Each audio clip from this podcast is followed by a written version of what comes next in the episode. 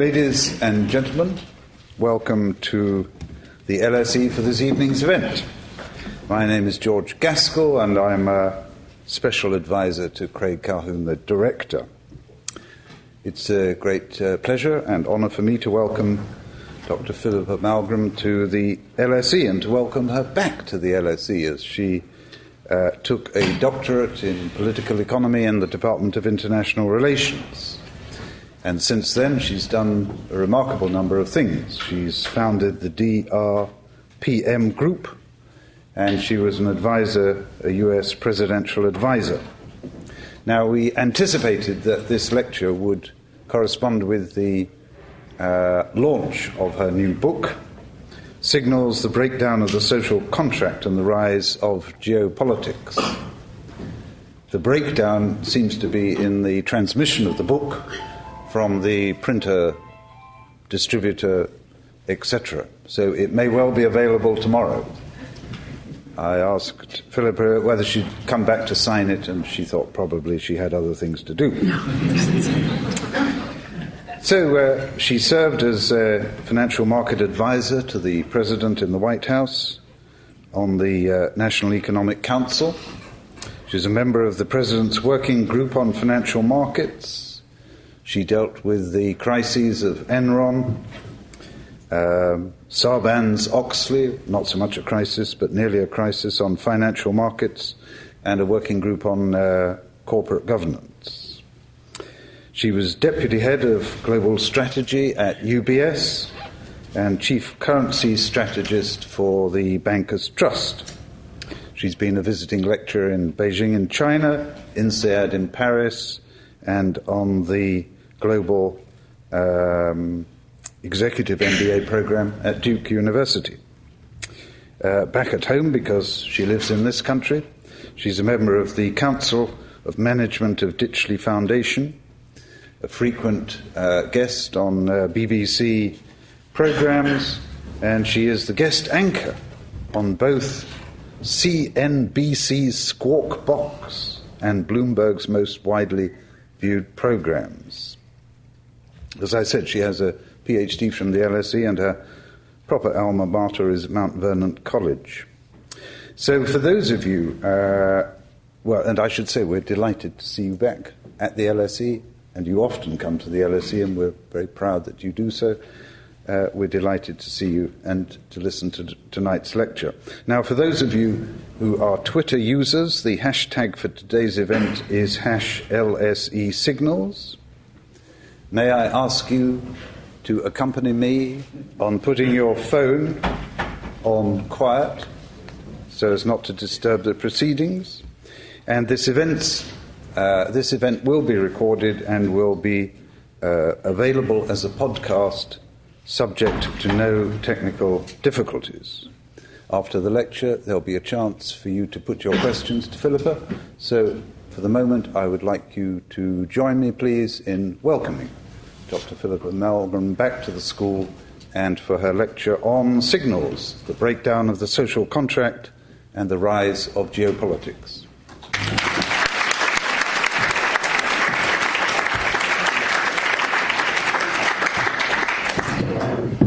So it's funny, when you're here at the London School of Economics studying, I remember my days here.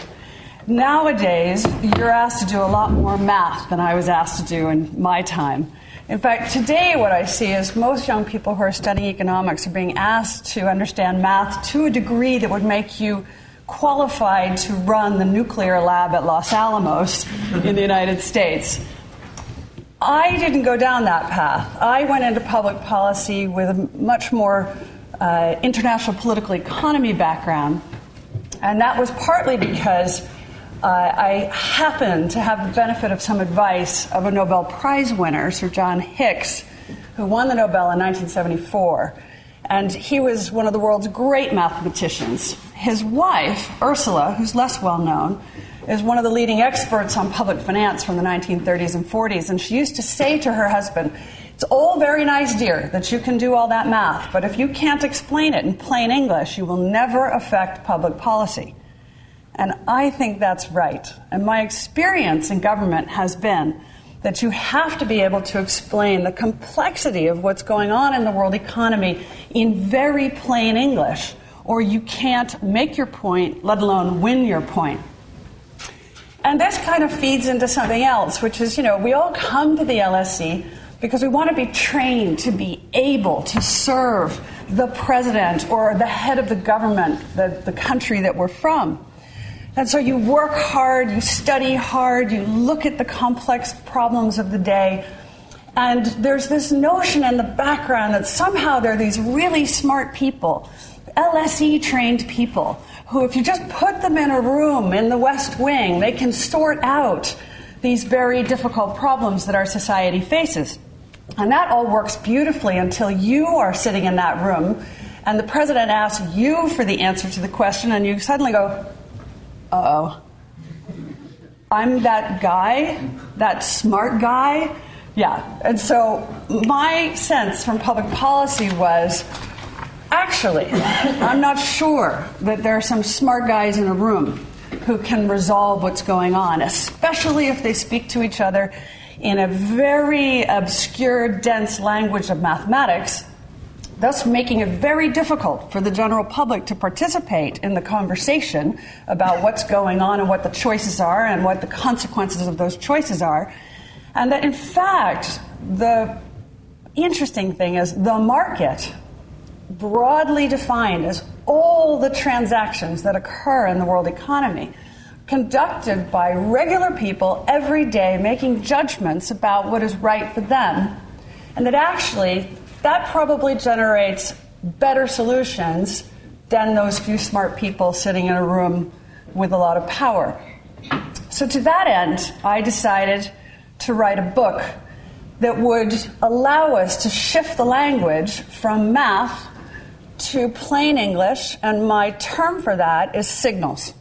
And there are signals everywhere we look. In fact, I thought it was so interesting when I looked at the internet today the probable next prime minister of Greece came out and said he was shocked at how the numbers, uh, the budget numbers in Greece, had been so manipulated to demonstrate that the Troika had done a good job. And he said, All the numbers are wrong. And I thought, okay, you see, this is exactly what I mean. If you're really good at the math, you can make the numbers do what you like. There's a famous phrase in public policy. You know, if you torture the data enough, it will confess just about anything. so, plain English. So, signals. What do I mean by signals? I mean things like there was a great article today which got a lot of following in the Twitterati about Cadbury's Creme Eggs. Uh, some of you are eaters of those things, yes. So, what they announced was they're no longer putting six in a box, they're putting five right? And so they're going to charge, in their, this case, 20 pence less. But what you're paying per weight or per unit is more. This is a signal about price pressures that are developing in the world economy, about margin pressures.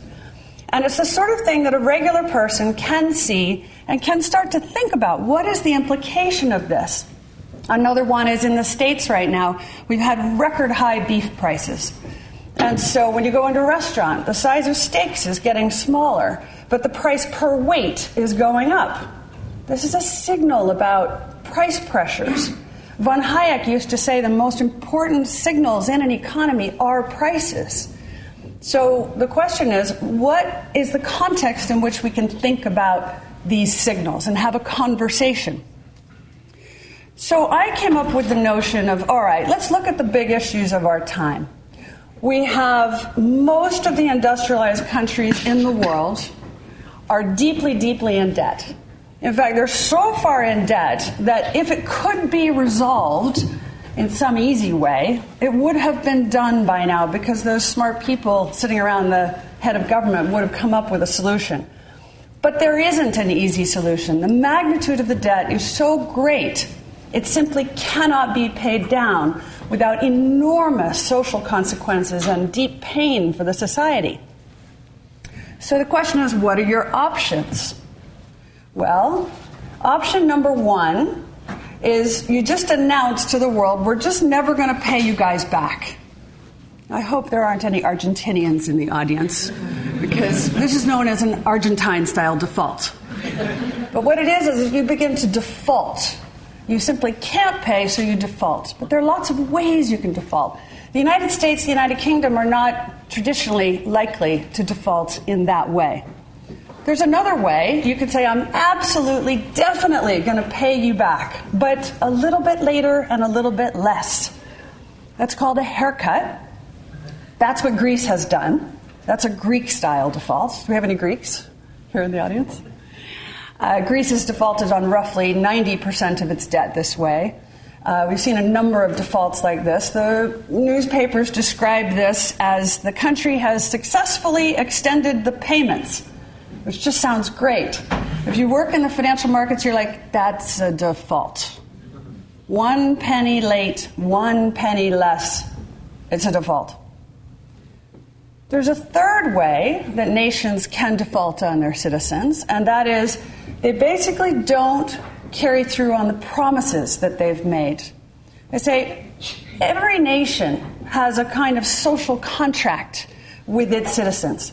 We, the citizens, we pay our taxes, we abide by the law, we agree to remain within the parameters of the rules of the society, and in exchange, we expect our nation to deliver certain things, like a certain number of police in the streets, um, a certain speed at which an ambulance will come to your door if you're in trouble, um, a certain access to education, especially for those who are poorer. Certain things are expected. A military is another example. So, what we're beginning to see is a breakdown of the social contract as states begin to tell us they can't deliver on the promises that they made. When a state doesn't follow through on a promise that it has made to you, the citizens, there is an economic term for this. It's called austerity. That is a default on the citizen.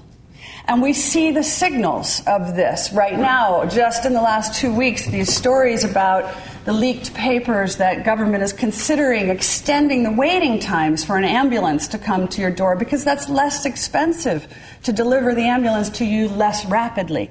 People are outraged because this breaks the social contract. So you can only go so far as a government before your public throws you out of office if you engage in too much austerity. So that leaves you with really one final option, which is very traditional option, and that is inflation.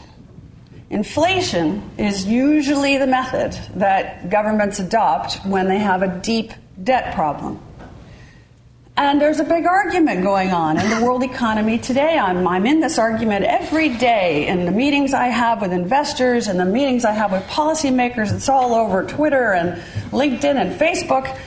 What is the biggest risk our societies face? Is it deflation or is it inflation? And the majority view totally changes depending on which part of the world you're in. It's amazing. So if I'm in the United States or in the United Kingdom, it's like 99% of the people think deflation is the bigger risk. There is no risk of inflation, and we don't need to worry about that. We can take all the risks with inflation because we can't afford to take any of the risks with deflation. Then you go to emerging markets where inflation is ripping through many of those economies. We can see the signals of this with our own eyes as we watch what is unfolding in Russia, for example. Belarus is a very interesting case in point where the inflation has hit so hard and so fast that the grocery store shelves are stripped. There's nothing on them. As people realize the devaluation of the currency would rob them of purchasing power. So, empty grocery store shelves is a signal. It tells us inflation is not a hypothetical maybe problem. Some people are actually experiencing it in the world today. This comes to the heart of a major public policy issue. I want to describe the signals that I saw of this that prompted me also to write the book about this subject. I was very privileged to be asked to attend the famous Jackson Hole meetings where all the central bankers get together every year. And a couple of years ago, in 2013, there was this fascinating moment where the topic that was chosen was global consequences of monetary policy. The people who worked at the Federal Reserve, I don't think I'm exaggerating to say they were outraged at the choice of the topic because their view was there are no global consequences. We can make our own monetary policy, we can pursue quantitative easing that has nothing to do with the rest of the world. The emerging market central bankers that were there were incredulous at this. And in fact, the signal that I saw and I heard were twofold. The one I heard was this. And literally, was a sound that reverberated through the room. There was one other sound, which was a slight uncomfortable shifting in the seats as everybody realized how profound the impasse was between the two groups of central bankers. And the other was a kind of rolling of the eyeballs and particularly that year because if you recall, the governor of the Reserve Bank of India and the governor of the Central Bank of Brazil couldn't be at that meeting because the announcement that quantitative easing was ending had created such a severe knock on effect for their markets, their currencies were collapsing and they couldn't get on the plane to come to the conference. So, this idea that there are no global consequences is a very profound impasse that exists today between central bankers of different countries. Now, this it becomes a very, very important issue because it starts to explain why different places make different decisions. So, what should an emerging market do in a world where the industrialized world is willing to take every risk with inflation, to do everything possible to create inflation. And let's be clear, this really is an extraordinary moment in history. We've never seen every single industrialized country trying its level best to create inflation simultaneously before. Now, usually, one country tries, and normally, at some point, it succeeds. We have a big argument about how long that might take. But normally, one is enough. But now we've got all of them. So the view from the Federal Reserve, if I put it in a nutshell, is if you, an emerging market, are experiencing knock on effects from our monetary policy, that's your problem. Right? That's the famous. Do you remember John Connally, who was the Secretary of the Treasury in 1971 72, and he said, It's our dollar and your problem. It's the same idea persists today. And so the view is emerging markets should have and could have raised their interest rates, let their currencies appreciate, and taken the pain then instead of suffering the consequences. Their view is Are you kidding? I'm taking enough pain by having the financial crisis happen, and now global demand has collapsed, and my people no longer believe they're going to get rich before they get old. You can't ask me to inflict more pain on them right now. So, what is the end result? Well, we know that when central banks are trying to create inflation, quantitative easing, a normal side effect is hard asset prices go up, the price of financial assets go up. So, what have we seen? Record all time high prices for stock markets, for property. We've actually seen record all time high prices for things like proteins, which are particularly important in an emerging market context. Emerging market workers are spending 40 to 70 percent of their income on food and energy. So, price movements in this area matter to a regular person every day in their life. So, when emerging markets start to try to deal with the consequences initially of quantitative easing pushing up those prices, what happened? We see workers in China say, hey, my grocery bill is going up. My rent is going up. The price of a property is going up. And by the way, we don't have to go all the way to China to feel these effects. Everyone in London knows that the price of getting into the housing market in London has now gone beyond the reach of the students here at LSE. Right? Nobody can afford practically the rent, the mortgage. The way prices have moved has been really quite exceptional. And so those workers start to ask for higher wages. And we've seen the wage demands in emerging markets escalate very dramatically in recent years, which does what? Mm, renders them less competitive. and helps explain why we've started to see manufacturing pick up and move from China to where? The Midlands in the UK, the Midwest in the United States, as the wage differential narrows. So, from an emerging market point of view, the way up with quantitative easing caused a significant amount of pain. The way down is also causing pain. When the US announces that we're no longer going to loosen monetary policy, right, the so called end of quantitative easing, what happened? Commodity prices start collapsing. We've seen what's happened to the oil price, but generally speaking, commodity prices are all down. Now, suddenly, they suffer from the slide there. How many emerging markets do we have that have lost their revenue, their income base? And by the way, as their currencies devalue to reflect that loss of revenue generating ability, their debt denominated in dollars has gone up. So they're getting killed on both sides. So either way, they feel there are consequences. So then this takes me back to this concept of what is the social contract? What is it we signed up for?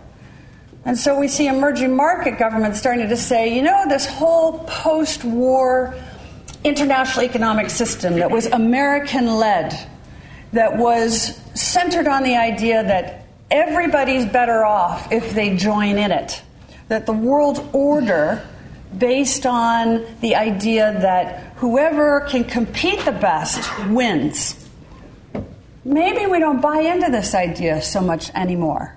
Maybe this isn't serving our people in the way that we expected it to. So they start to think about what are alternative mechanisms, and this is one reason we see China, Russia, and other G20 countries start to talk about let's de dollarize. Let's not have the dollar as the currency that denominates everything. Let's create a BRIC uh, investment bank. Let's do bilateral swap deals and bilateral deals in commodities where we avoid having to rely on the US as the centerpiece. That's very interesting in a world where the US is a country that spends more than it earns and depends on the savings of foreigners to fill the gap. Now, that may sound very simple, but I have to tell you about an experience that I had that I relate in the book. Because at the London School of Economics and in the financial markets, for people interested in economics, we all understand what it means to have a current account deficit. But I was negotiating with two members of Congress, and I basically said to them, if you guys keep spending like this, the current account deficit is going to get worse. And the one congressman leans forward and says, You economist, you're always talking about the current account deficit. What is the current account deficit? and I'm like, It's actually a fair question. It's a reasonable question. So I said, Well, sir, what it means is we spend more than we earn and we borrow money from China to do it. And the other congressman leans forward and he goes, There's not a single member of my district borrowing any money from the Chinese. and he's not wrong.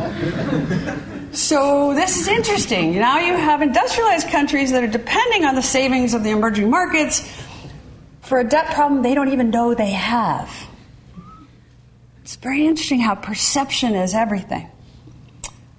So, this then takes me to the important point of how we now segue into the return of geopolitics. I remember I talked with one very senior Chinese official, and he said to me, We understand very well what this game looks like. We know the history of the United States. Whenever you have a debt problem, and you've had a debt problem many times over the years, you always deal with it in exactly the same way.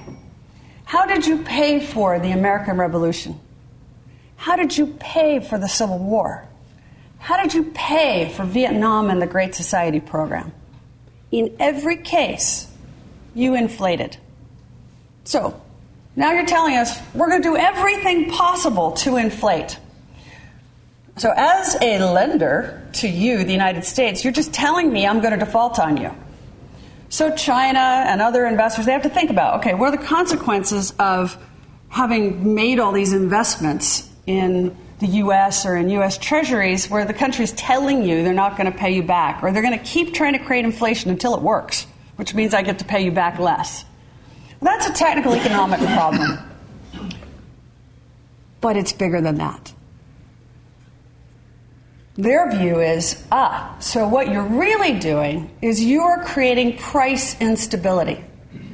As the guardian of the post war economic system, you are telling us you are now willing to take risks, you're willing to gamble with the linchpin of this thing, which is a US dollar. And it doesn't matter to you if that price instability is felt outside the US. As long as you don't feel it in the US, you persist on this path. So the reaction is not necessarily a monetary policy reaction. And here I'd like you to think for a moment about that famous phrase that Clausewitz gave us on diplomacy turning into warfare, where he said, Warfare is a continuation of diplomacy by other means. What we're witnessing here is military policy becomes a continuation of monetary policy by other means. Because when China then looks at the landscape and they say, okay, if the, if the price of hard assets is going to go up at some point, we need greater access to them. So, the South China Sea, which has 10% of the world's fish supply, in a world where protein prices have been very, very high, and the risk is they can go higher still, I think we need to own that. So, all the disputes about who owns what, forget that. That would be ours now. And it's not just because we've suddenly decided out of the blue to become aggressive, it's because you created the conditions under which we're going to find it more difficult to feed our people. So we're entitled to this. Ten, I don't know what the percentage is these days, but a large number of gas fields have been found in the South China Sea. They also take on immense value in a world where you think that governments are trying to create inflation and may at some stage succeed. That may have now been pushed back a bit because of what's happened to the oil price, but over time, the long term structural interest is to own and control those supply chains. Russia takes a similar view. Russia says, okay, so what's the value of Ukraine in a world where inflation is potentially an issue? And of course, for them, it's no longer potential. They've got it. Their official numbers are showing it's at least 10%, but everybody knows in real life, if you live there, you're paying a lot more than that for daily life in that world, the fourth largest food producer in the world, Ukraine, takes on much higher value. If there's a question about who's going to own that, if I were advising them, I would say you want to own that. You want to own a hard asset. The same motivation that has every pension fund and every sovereign wealth fund trying to buy hard assets will also be the philosophy behind China and Russia trying to own supply chains of hard assets as well. So when we see military incidents, as we have done in the last year especially, when we see the Russian air incursions into NATO airspace, when we see the near misses between U.S. spy planes and Chinese fighter jets, where they come literally within 30 meters of each other, is this really just a coincidence?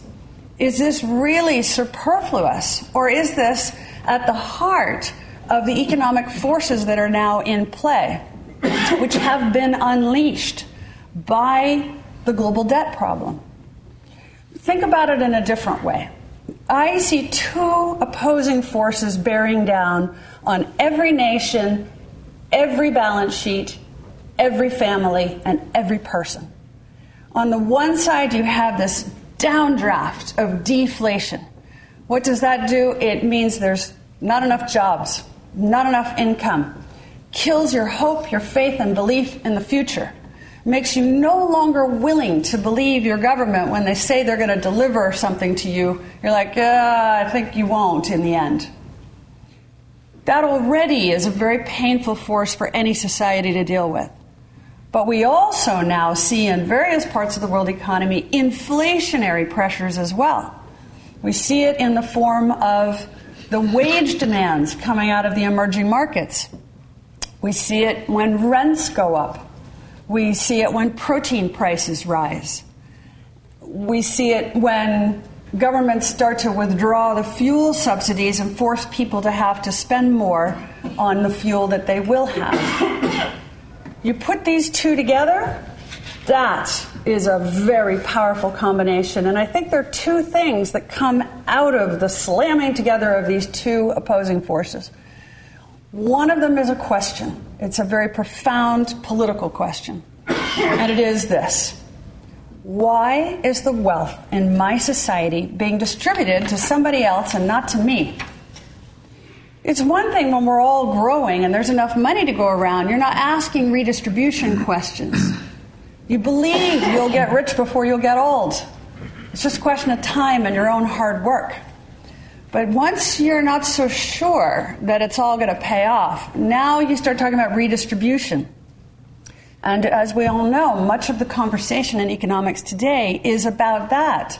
It is about how to tax the wealthy more, redistribute the wealth, Think about whether the benefits being paid out in society are at the appropriate level or not the appropriate level. It's what you do when the pie is not growing.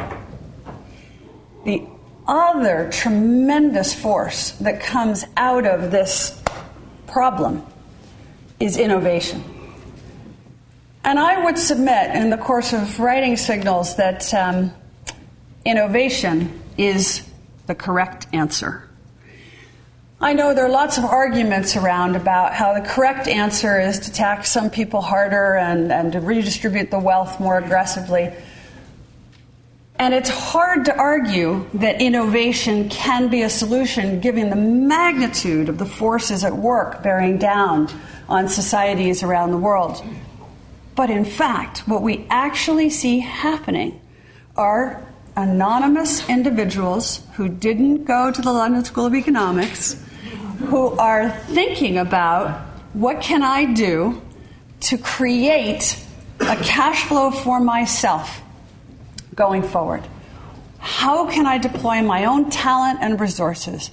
And I would argue that we are, in fact, on the brink of a third industrial revolution, and we can see it every time you pick up Wired magazine, every time you look at the media, the degree of innovation that is in play is truly extraordinary. But the question is will states permit individuals in the new social contract environment the freedom they need to build tomorrow's economy today? And so I spent a fair amount of time in the book trying to explain how individuals are innovating, but states are also innovating. States are trying to find new, clever ways to tax you harder so that they can fill the gap between revenue and expenditure. For example, New York City announced recently that the new speed limit is 25 miles per hour, which pretty much guarantees everyone will get a ticket. Uh, at some point, right? And so you could look at that as a revenue generation strategy. That's an innovation.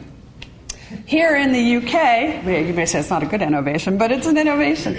Again, here in the UK, the, uh, things related to the National Health Service are always such a sensitive and, and powerful subject because that healthcare delivery lies at the heart of the social contract in this country. So, again, when the NHS says they're thinking about permitting people to pay a fee to jump the queue, it kind of violates the whole social contract notion of what you're paying your taxes for in this country. And yet that is on the table. That's the government trying to be innovative, but perhaps in ways the public can't accept. I'll give you an interesting example. In the United States, we've seen several of our states decide to legalize marijuana. Now, it's interesting. Did they just wake up one morning and say, you know, my morals have just suddenly dramatically changed? I don't think so. I think that they realized if we make it legal, we can tax it. And what's really fascinating, great signal, is watching uh, the authorities in the state of Colorado, which was kind of the first to fully legalize it. Uh, the ones who initially opposed legalization now saying, but we want some of the revenue as well. Interesting. So taken together, what I've described is a much more complex world where geopolitics is back on the table, in the mix, part of what we have to think about. That's going to be difficult. But now we add also a social contract where everybody is having to renegotiate, rip up, build again. What is the social contract? What is the social contract in China? I would argue in the past it has been the Politburo's purpose is we'll make you rich before you get old. If they can't deliver on that promise, they're going to have to have something new to deliver to the public. And what they're trying to deliver is we can make sure the poor are less worse off. We can lift the bottom of society, and that's a worthwhile goal. I think in Europe we have this issue of what is the social contract right at the heart of the problem we all talk about every day, which is in the Eurozone. Germany's social contract won't permit the creation of inflation as a solution to the debt problem. The social contract in all the other Eurozone countries requires inflation. If they can't deliver inflation, then the citizens start to say, Why am I in this thing? Which is exactly what we're witnessing with both Greece and Britain. Why am I in this thing if it won't let me manage my economy in such a way that I can generate more growth? So, the innovations that we're now in of reconstructing what are the promises that we should expect our state to deliver on? This is a very profound question of public policy. And now, add to that, we're going to have to really think about the global world order and is the social contract there serving everybody's interests? for Russia, for China, for Brazil, for India, they've attempted to deal with this by saying, well, we would like one of our guys on the board of the IMF. Well, that will happen. They want to make bigger contributions so that they have more influence and power. But that's not the only option. There is also the option to say, we will use economic statecraft, we'll use statecraft, we'll use our military to reach for and take control of the assets that we think we're going to need to keep our population stable and to fulfill the social contracts that we have with our own citizens. I'm very interested in the activity we see, for example, in the Arctic. Russia's been quite loud about broadcasting its interest in having a much greater physical control of territory there um, and assets placed there. Because why? Because they think that something like 30% of the world's natural gas supplies and maybe as much as 15% of the world's oil is there. So, mine. Think of it another way. Most of us in this room, I'm seeing there are some exceptions, I'm one of them. Most of us don't have a strong memory of a Cold War world. I find when I give lectures and I refer to the Soviet Union, I kind of get these quizzical looks like, oh, yeah, I read about that. And I'm like, oh, I'm getting really old now. but if you think about it, for anybody whose career has occurred since the fall of the Berlin Wall, what have they experienced during their life? They have experienced a world where billions of new workers were entering the world economy and systematically pushing down wages and prices giving us the so called great moderation of inflation, which was fabulous. It meant every time you went to the shops, all the stuff you wanted was less expensive. Fantastic. It also did something else. It gave us the peace dividend. It was the fall of the Berlin Wall, man. You didn't have to spend money anymore on you know, mutual assured destruction with nuclear weapons. You could divert all that into productive use. So we've lived in a peace dividend world. What I'm describing to you is we may have hit the limit of the Berlin Wall environment. The great benefits of its fall may have now petered out because we no longer have billions of new workers willing to work for less and less. They're saying, I need to get paid more. From South Africa to Argentina to China, wage demands are on the rise in all these markets.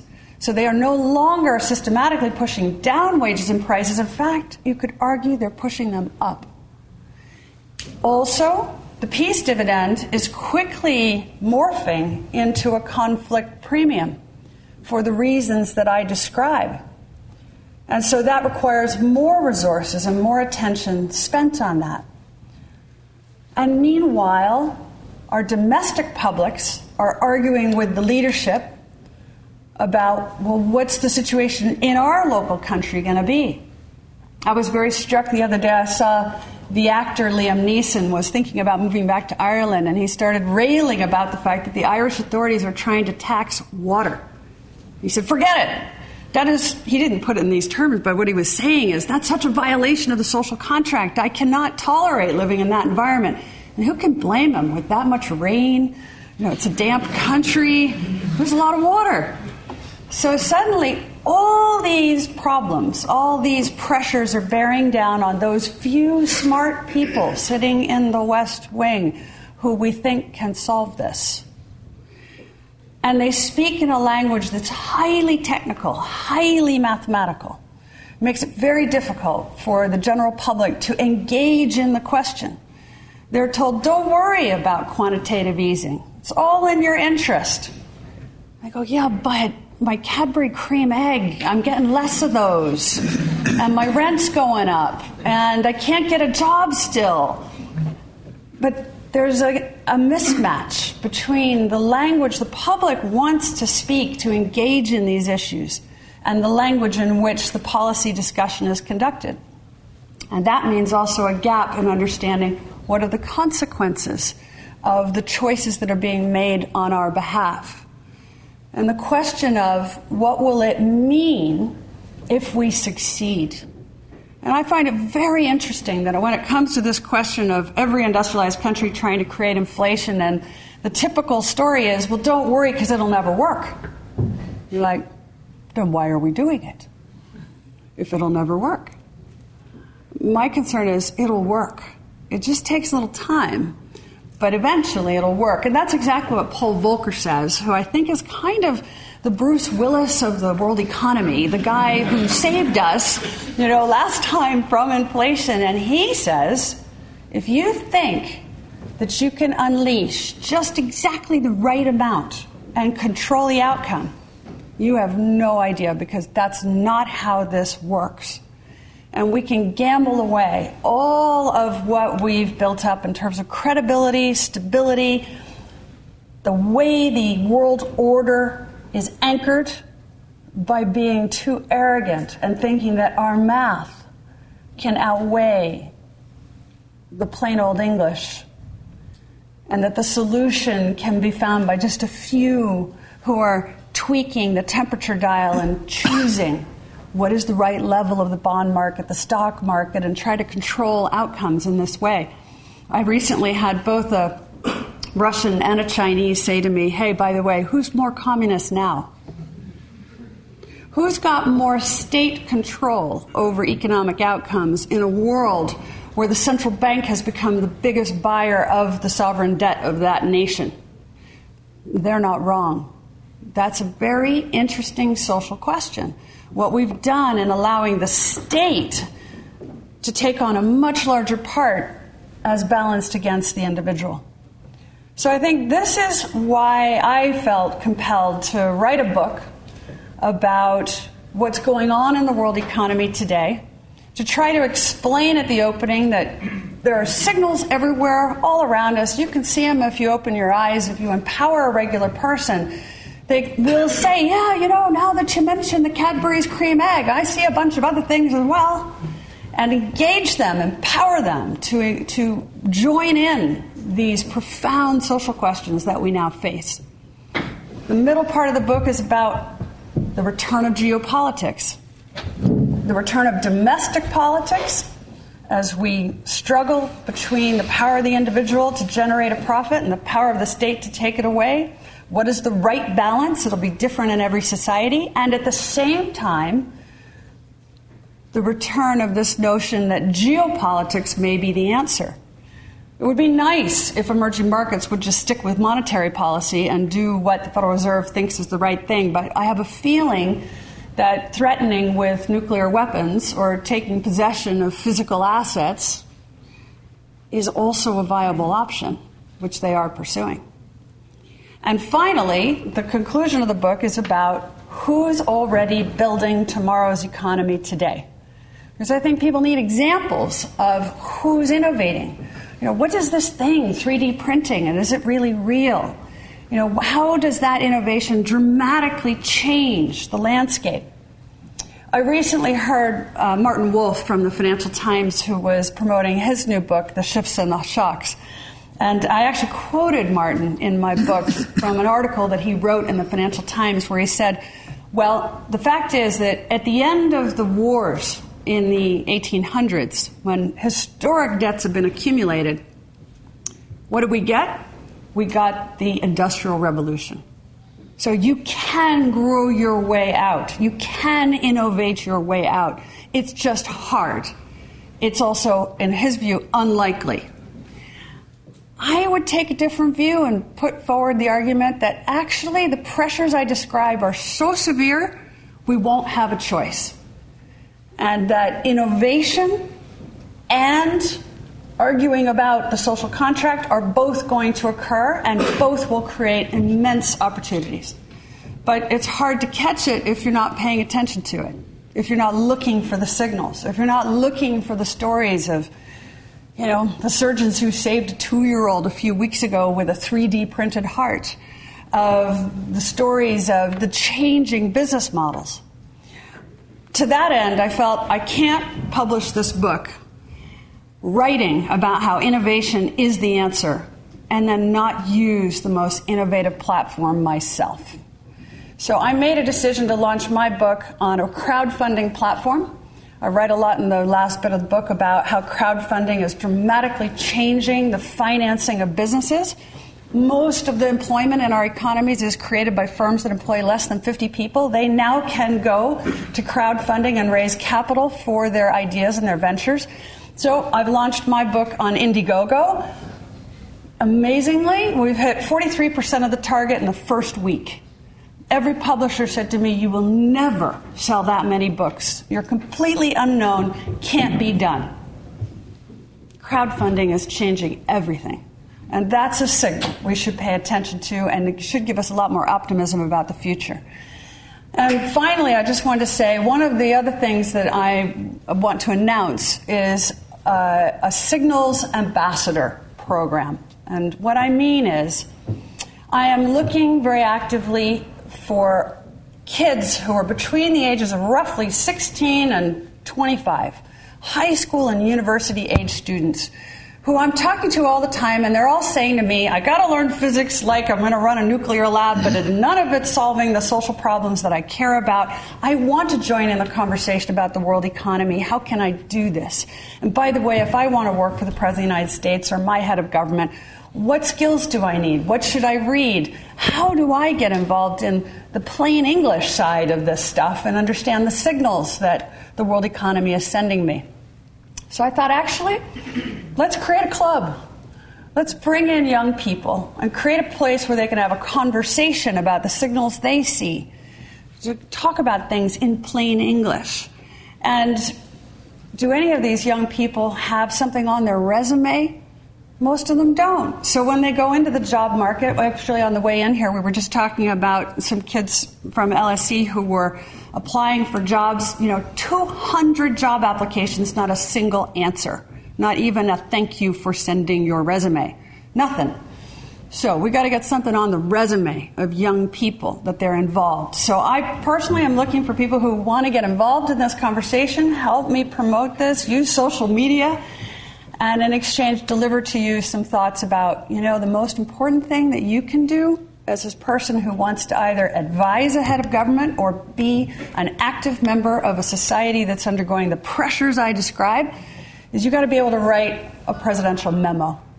That means you have to explain in one paragraph, maybe two, an issue that's very difficult, very complicated, because if you can't do that, it's not ready for the president or the prime minister to address it. And if you can develop that skill, you can answer the questions for yourself about what you should do with your time, with your resources, with your energy You know, when to borrow, when to rent, when to mortgage, when to get paid for your skills, and when to build up your skills. You can write your own memos to yourself, one paragraph that isolates what is the true nature of the issue I face. And if you can do that, then you can work.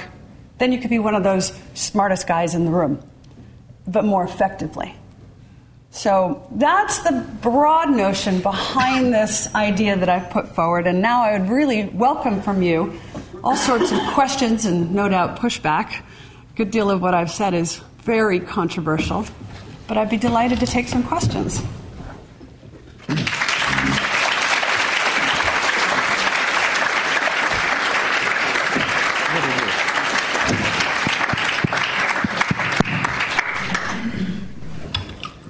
Right, ladies and gentlemen, the invitation is there, but if you would like to put your hands up, I will suggest to one of the stewards that a roving mic comes to you, and if you could wait until the roving mic comes, that would be great, and if you could just briefly say who you are. The lady with the wonderful gold. I'll take three questions at a time if that's agreeable. Thank you for your English um, explanation. Um, I just wanted to ask um, what you thought the role of um, immigration of highly skilled workers and also um, limited resources, so with regards to hard assets, um, in terms of government's fulfillment of the social contract. Thank you. Okay. And we have a gentleman at the back there. Kill. Hi, uh, Laurie McKenna. we talk about signals. There's been a huge shift in the distribution of income and wealth over the last 30 to 40 years, really is following the triumph of the political right in the 80s. Um, do you think that capitalism can function properly if income and wealth is being concentrated at the top? Because we all know that the most wealthy don't spend the money they invested. Um, so I just think, is the system actually stopping, uh, not functioning properly anymore? Um, is there a lady here? No? No?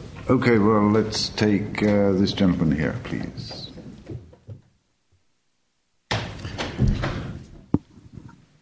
My name's Tim. I'm a past student here. I agreed with your assessment that the emerging markets would like out of the world order. I think the conundrum is I don't think they know what the alternatives are, and if they worst option of how to transition. Could you just comment on that? Okay. Um, yes. So let me start with the immigration issue. I think I lean towards a world where we have relatively free movement of people, goods, money across borders. Um, uh, so I have a real problem with restrictions on immigration uh, because it's human capital, and human capital is the source of innovation. And that's not only about people who are highly trained, right? That's also about the taxi driver that I had in Texas a while back from Ethiopia, um, and who I asked about, what do you think about politics? And he looked in the rearview mirror and said, I don't care who's in charge, I'm going to be rich. And I'm like, you're American, you know? so it's not right to say it's only the talented that we want. And today, we're not even saying we want that. Most governments are trying to find a way to restrict immigration, even for the highly skilled. I think this is counterproductive. Um, but what it reflects is a bigger issue. When, when the sense of well being falls, when GDP is weak, tolerance falls with it. And I think we're seeing that in so many different ways, including some recent events that we're all aware of. We have to be aware when our economies weaken, tolerance weakens as well. So it's a very high social price to pay for getting into an economic mess.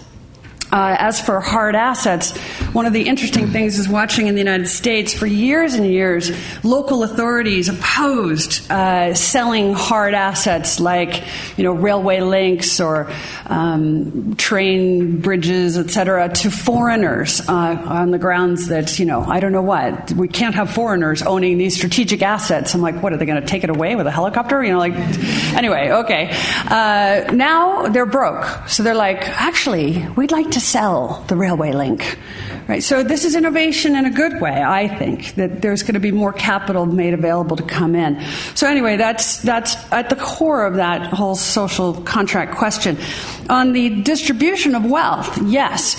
So, one of the sort of sub issues that I try to address in the book is this definition of what is capitalism.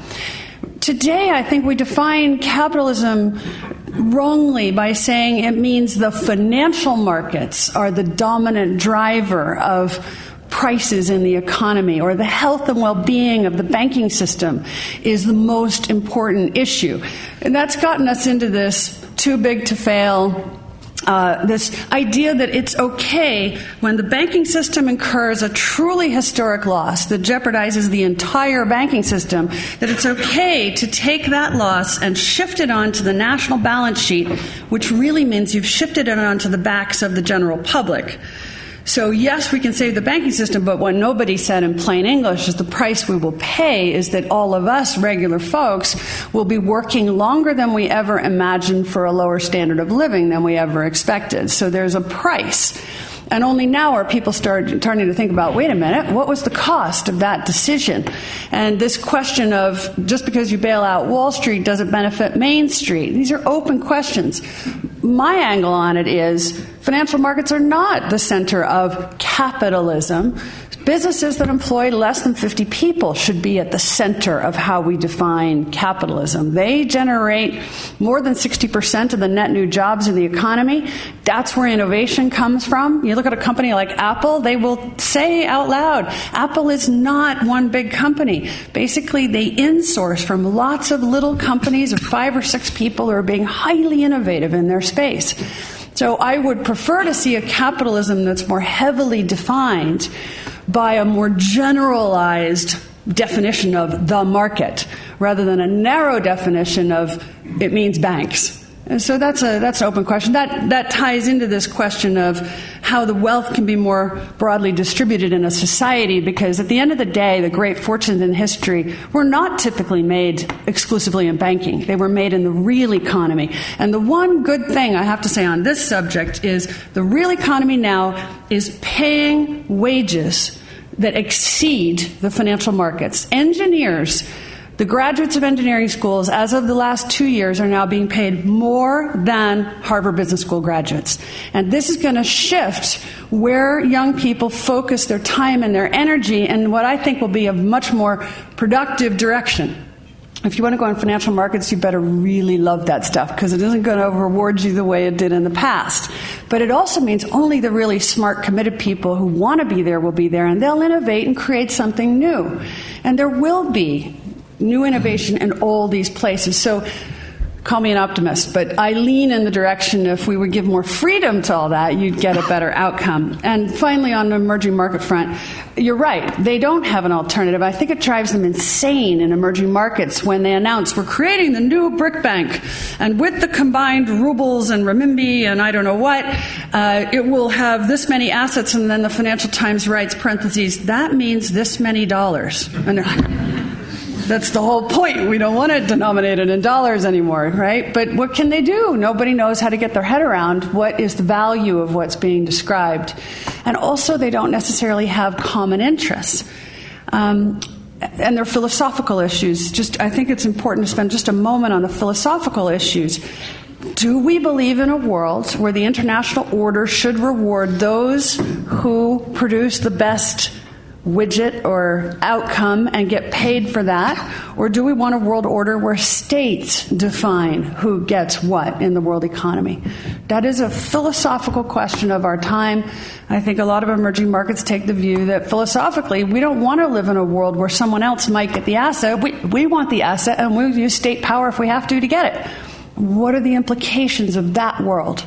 So uh, this is, I think, why you know Henry Kissinger's recent book on world order is, is interesting, the timing, because this is an open question. What is it and what should it be?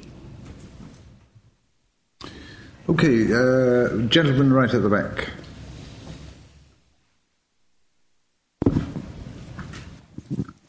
Uh, you talk about empowering regular people to participate in economic discussions uh, using simplified language, and that sounds like a great idea. So, can I make you a brief challenge? Can you please explain to everybody here why QE uh, didn't create inflation? And also, can you expound quickly on the fact that why it isn't actually printing money? Ah, yeah. So, actually, we're going to do three questions at a time. I'm so anxious to answer is, that. Is that a, a quarter hour lecture? No, no, I'll do that quick. we have another another gentleman at the back there. Hi. Thank you so much for this. This was, this was great. Um, I guess my question is two pronged. Um, traditionally, obviously, the, the, social contract is between individuals and the state. But a lot of people have argued that nowadays we live in a world where the states are no longer primary actors or there are other actors. So I guess I would like you to expand a bit more on how multinational corporations, for example, or non-governmental organizations, um, what role they would play in a uh, in a sort of a post-state world in terms of social contract, and then. I guess the flip side of that um, is obviously a social contract is bilateral, so states expect certain amount of obedience or whatever it is from their citizens. Um, how do what would or what should non-state actors expect in return? Yeah, thank you. And we have another question in there, over there. Thank you. Good evening. And you spoke about uh, the states wanting to cut corners in uh, the delivery, the services they deliver to their subjects. Why does it happen? Why does the state want to do that? Uh, is it because it's not able to afford it, or is it bypassing a bigger issue? Mm. Okay, let me go to this first question. Um, isn't it interesting that the reason that central banks don't include asset prices in their calculation of inflation is because they haven't found a mathematical model that permits it. So it's not that asset prices don't matter to all of us in this room. They do. What's happening to the property market, the stock market, it matters to our lives. It matters to our pension fund. It matters to the price of the rent we pay. But no, that doesn't get included in the model because asset prices, it just mathematically, it doesn't work. So, for example, I think I could, I could describe Janet Yellen's position as the reason quantitative easing didn't work in Japan is because when uh, house prices and property prices started to rise dramatically, which is a natural outcome of quantitative easing, they lost their nerve and stopped the program too soon. But I, she says, won't blink. So I will let asset prices go through the roof. That is not my problem. My focus is on unemployment and real growth. But then we get in this weird situation where we say, well, there's no inflation. In fact, there are all the indicators of deflation, but the U.S. just printed a 5% GDP number, which is huge.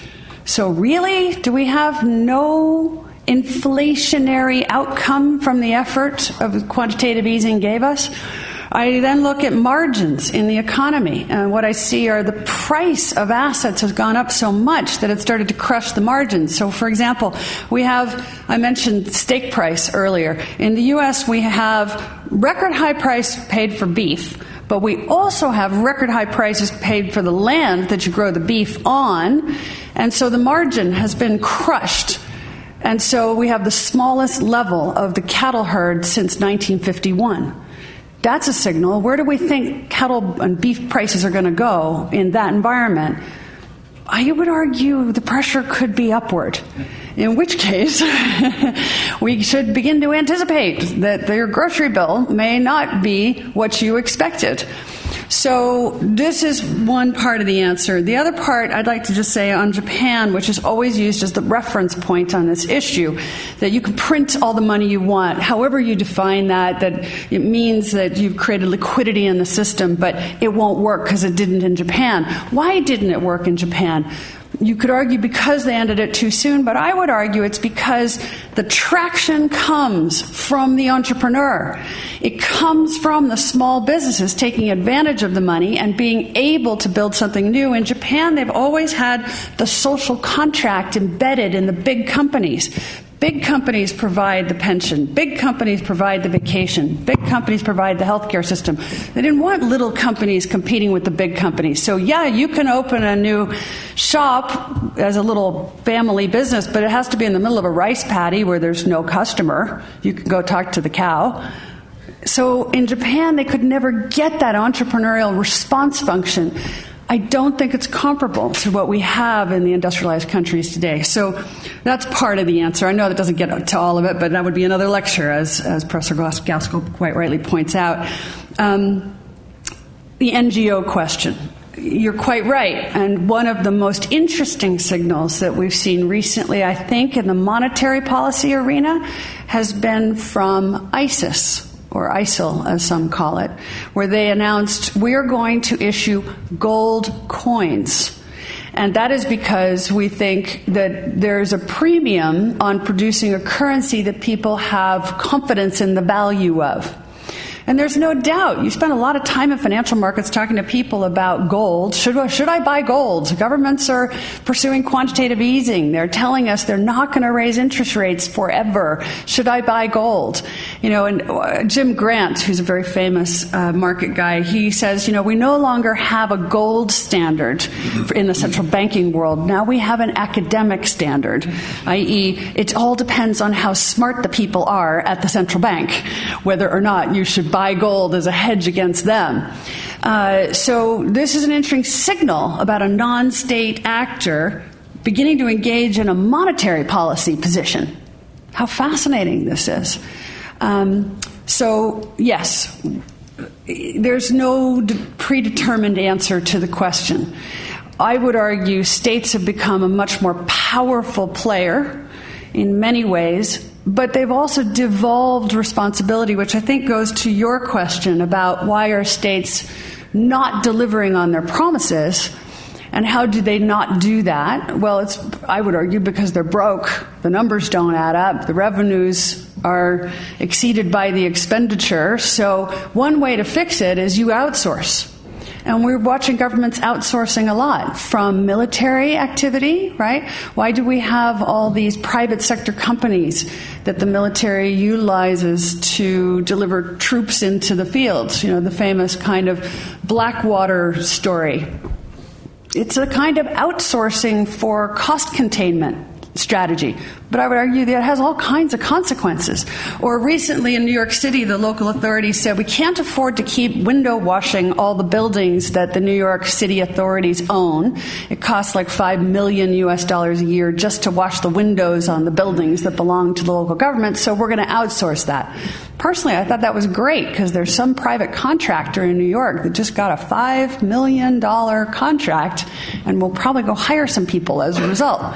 But this is a philosophical issue whether you believe that we're better off with the state washing its own windows or outsourcing it to a private entity. And we come back to what's your personal definition of the appropriate role and function of the state versus the citizen whether it's even the corporate citizen as well as an individual.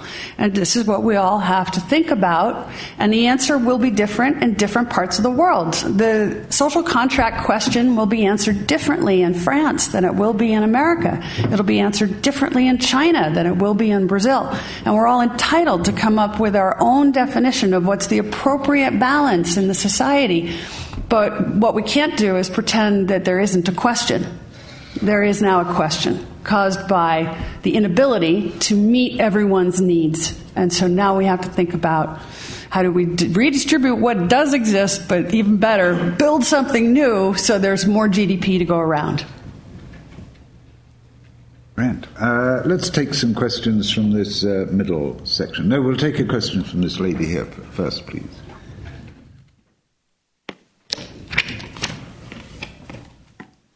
The grey jumper. Hi. I'm wondering what we can all think about it, and we all, like in the West, live in democracies. Why is the outcome so different in Germany than in the United States? I mean, we can think and vote about it, but it just seems like K Street has taken so much um, policy away from the people that the people can think all they want, but there isn't, um, voting is no longer effective. The next row behind the man with the. Uh you. Um, what is a halving of the oil price of the last six months signalling to us? And uh, the gentleman behind, just. Hi, I'm a student from Hong Kong. Uh, I, I think uh, what uh, is very enlightening talk and it definitely struck a chord. I think it, what particularly struck a chord to me is that uh, I want to highlight the one point is the role of young people. Yeah, because um, as you probably realize, uh, what happened in the months ago in Hong Kong is um, I, what I've sensed, particular from, from, from that experience and also from the talk here, is not just um, uh, yes the powerlessness or the weakening of the government to deliver on the social contract, and also and also the waning away of trust on citizens to to the government. But most importantly, and I link what you mentioned about the importance of innovation to the role of young people. Yeah, because I think why the why the why the way we so, innovate. Sorry, this is an invitation to ask a question. Oh yes, yeah, okay. Sorry about yeah. that. I think do you think there is a relation between the starving of the or the innovation that we really need and the suppression of young people by the governments that is very um, evident, not just in Hong Kong where they crack down of the student um, movement, but also okay, in the UK I think where we've they, almost got the drift of your question. Okay. Let's stop you there. Great. Um, voting is not effective. Let's look at an interesting phenomena. I would argue in the Eurozone today, the proposition on the table is Germany has said we will consider writing the check to pay for the debt, cover the losses in the rest of the Eurozone if everybody else agrees to cede all or some of its fiscal authority to a centralized group in Brussels. By the way, why anybody thinks the people in Brussels would do a better job, I don't know. But okay, so Brussels. So far, every political leader in Western Europe, from uh, Sarkozy onward, who has campaigned on this idea of cash in exchange for sovereignty, has been immediately voted out of office. Not only that, but it's very fascinating watching a situation in Europe today where the policymakers say the, what is in the best interest of the public is to stay in the Eurozone and to hold this thing together at any cost. And in fact, what the public is saying is actually, I'm joining the far right which calls for the exit of my country from the euro. We see a massive increase in Germany in the support for the AFD party, which is an anti euro position. Same thing in Greece, same thing in France, uh, the Le Pen party. So the this is another aspect. Monetary policy may be taken out of the hands of central bankers by the public in this way. But what they're basically doing is creating a new social contract. If you won't deliver what I like as a citizen, I'll just bypass you and create a new political party, new political leaders who will take us in a different direction. So voting within the existing choices may not be so attractive. The public are very innovative in creating new choices, picking new outsiders. I think that's one reason we see so many new players in politics. Because the public's like, well, if you guys can't solve the problem on the left and you can't solve it on the right, let's get somebody new in here.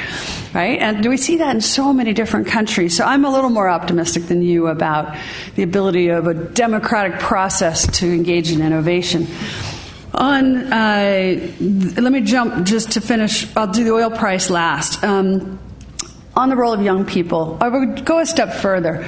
I think most emerging market leaders believe that a major contributing factor to the Arab Spring was a combination of very suddenly rising food prices, so something we also saw in Ukraine, by the way, as an example.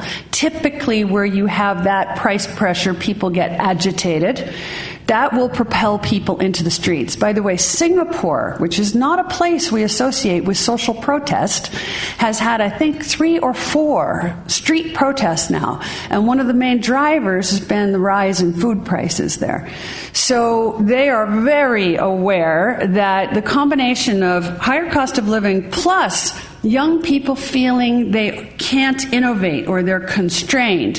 If you recall, the young man who committed suicide in Tunisia was a vegetable seller, and his complaint was that he was being taxed ever harder on his sales and couldn't get ahead, couldn't make a living. And this was a microcosm of the bigger question why is all the wealth in our society going to one guy?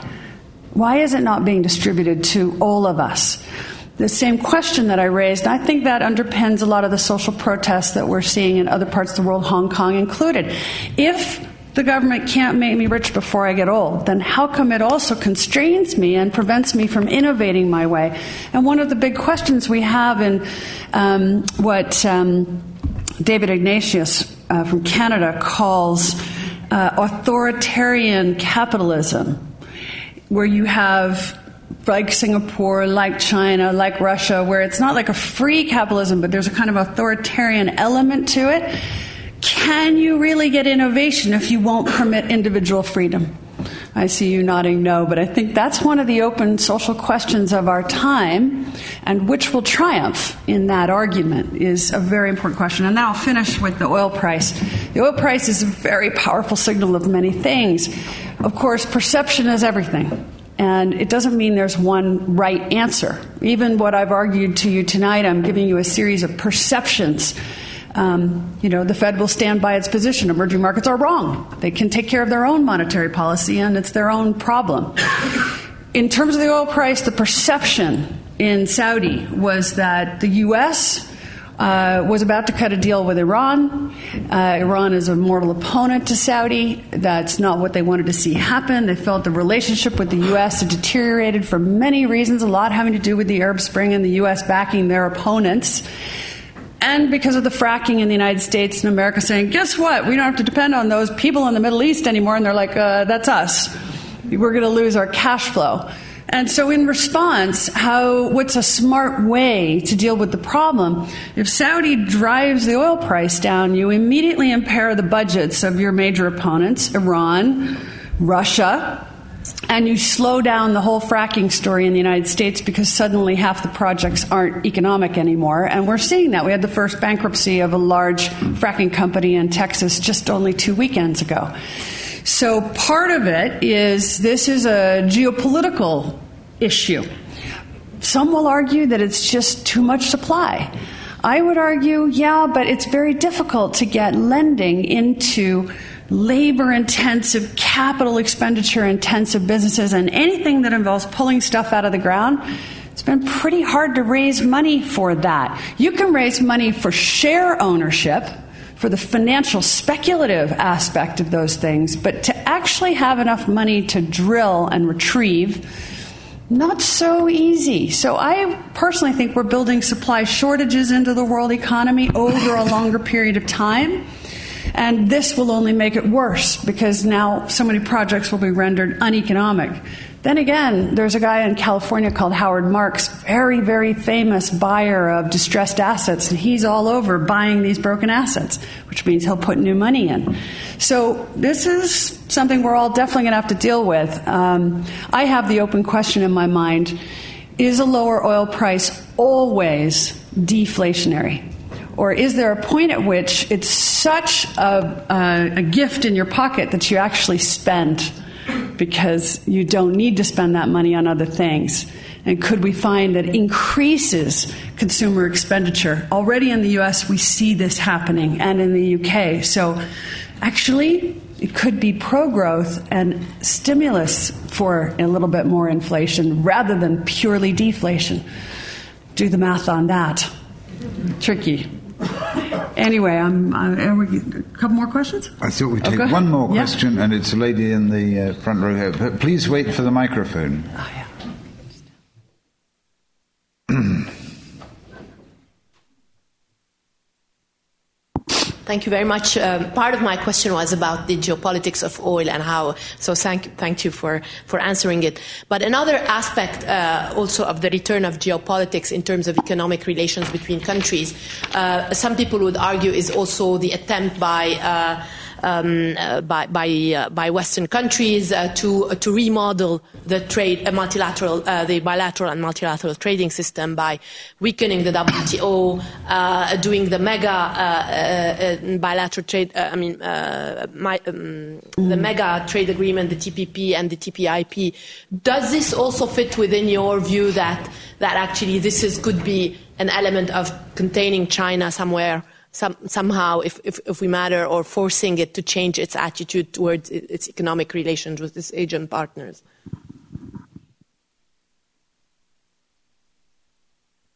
Let's, one? let's- Just that one. Let's treat that as the last question. You won't believe this, but that is exactly what I wrote my PhD on here at the London School of Economics. it was called Economic Statecraft, and it was all about the use of um, anti dumping and countervailing duty law as a mechanism for compelling other nations to do things the way we in America wanted them to. And uh, bottom line is, I think every nation perceives that it has a national interest that it wants to pursue. Uh, that often involves compelling other nations to do things our way instead of your way. Um, so this is nothing unusual. I think today we see. You know, Russia is trying to compel certain border states to do things their way, not our way, and they have their own good reasons that are in their own national interest. The question is how do you reconcile conflicting and opposing national interests? Trade was always considered a great equalizer, that you could reconcile these conflicting interests. And again, I look back in history and wonder it works when the world economy is delivering on the promise and you believe you'll get rich before you get old, that the social contract is working in your favor. And it's worthwhile joining multilateral trade organizations when they give you that outcome. When they no longer give you that outcome, then you say, wait a minute, I want to protect the interests of my community and the people I work with, my business, not and at the expense of someone else's. And suddenly regional configurations, bilateral deals become easier to negotiate politically. They just carry more weight politically. And so that's a change in the environment. Again, it's the price we pay for having allowed the world economy to fall into a difficult state. That's the thing, it's not without cost. That actually, when we take our eye off the ball and the world economy disintegrates, uh, we will pay the price for this in many different ways for a very long time. And we begin to realize how expensive the exercise is because the buildup of goodwill in multilateral trade arrangements, in the world order underpinned by a US dollar, that took years to build the trust and moments to destroy it. And so now we have to begin again and come up with something that serves in the view of the participants, their own national interest, which is why I keep coming back to perception as everything. Um, and to that end, are we done with the questions? I think we are. We are. I'm very delighted to have had this opportunity.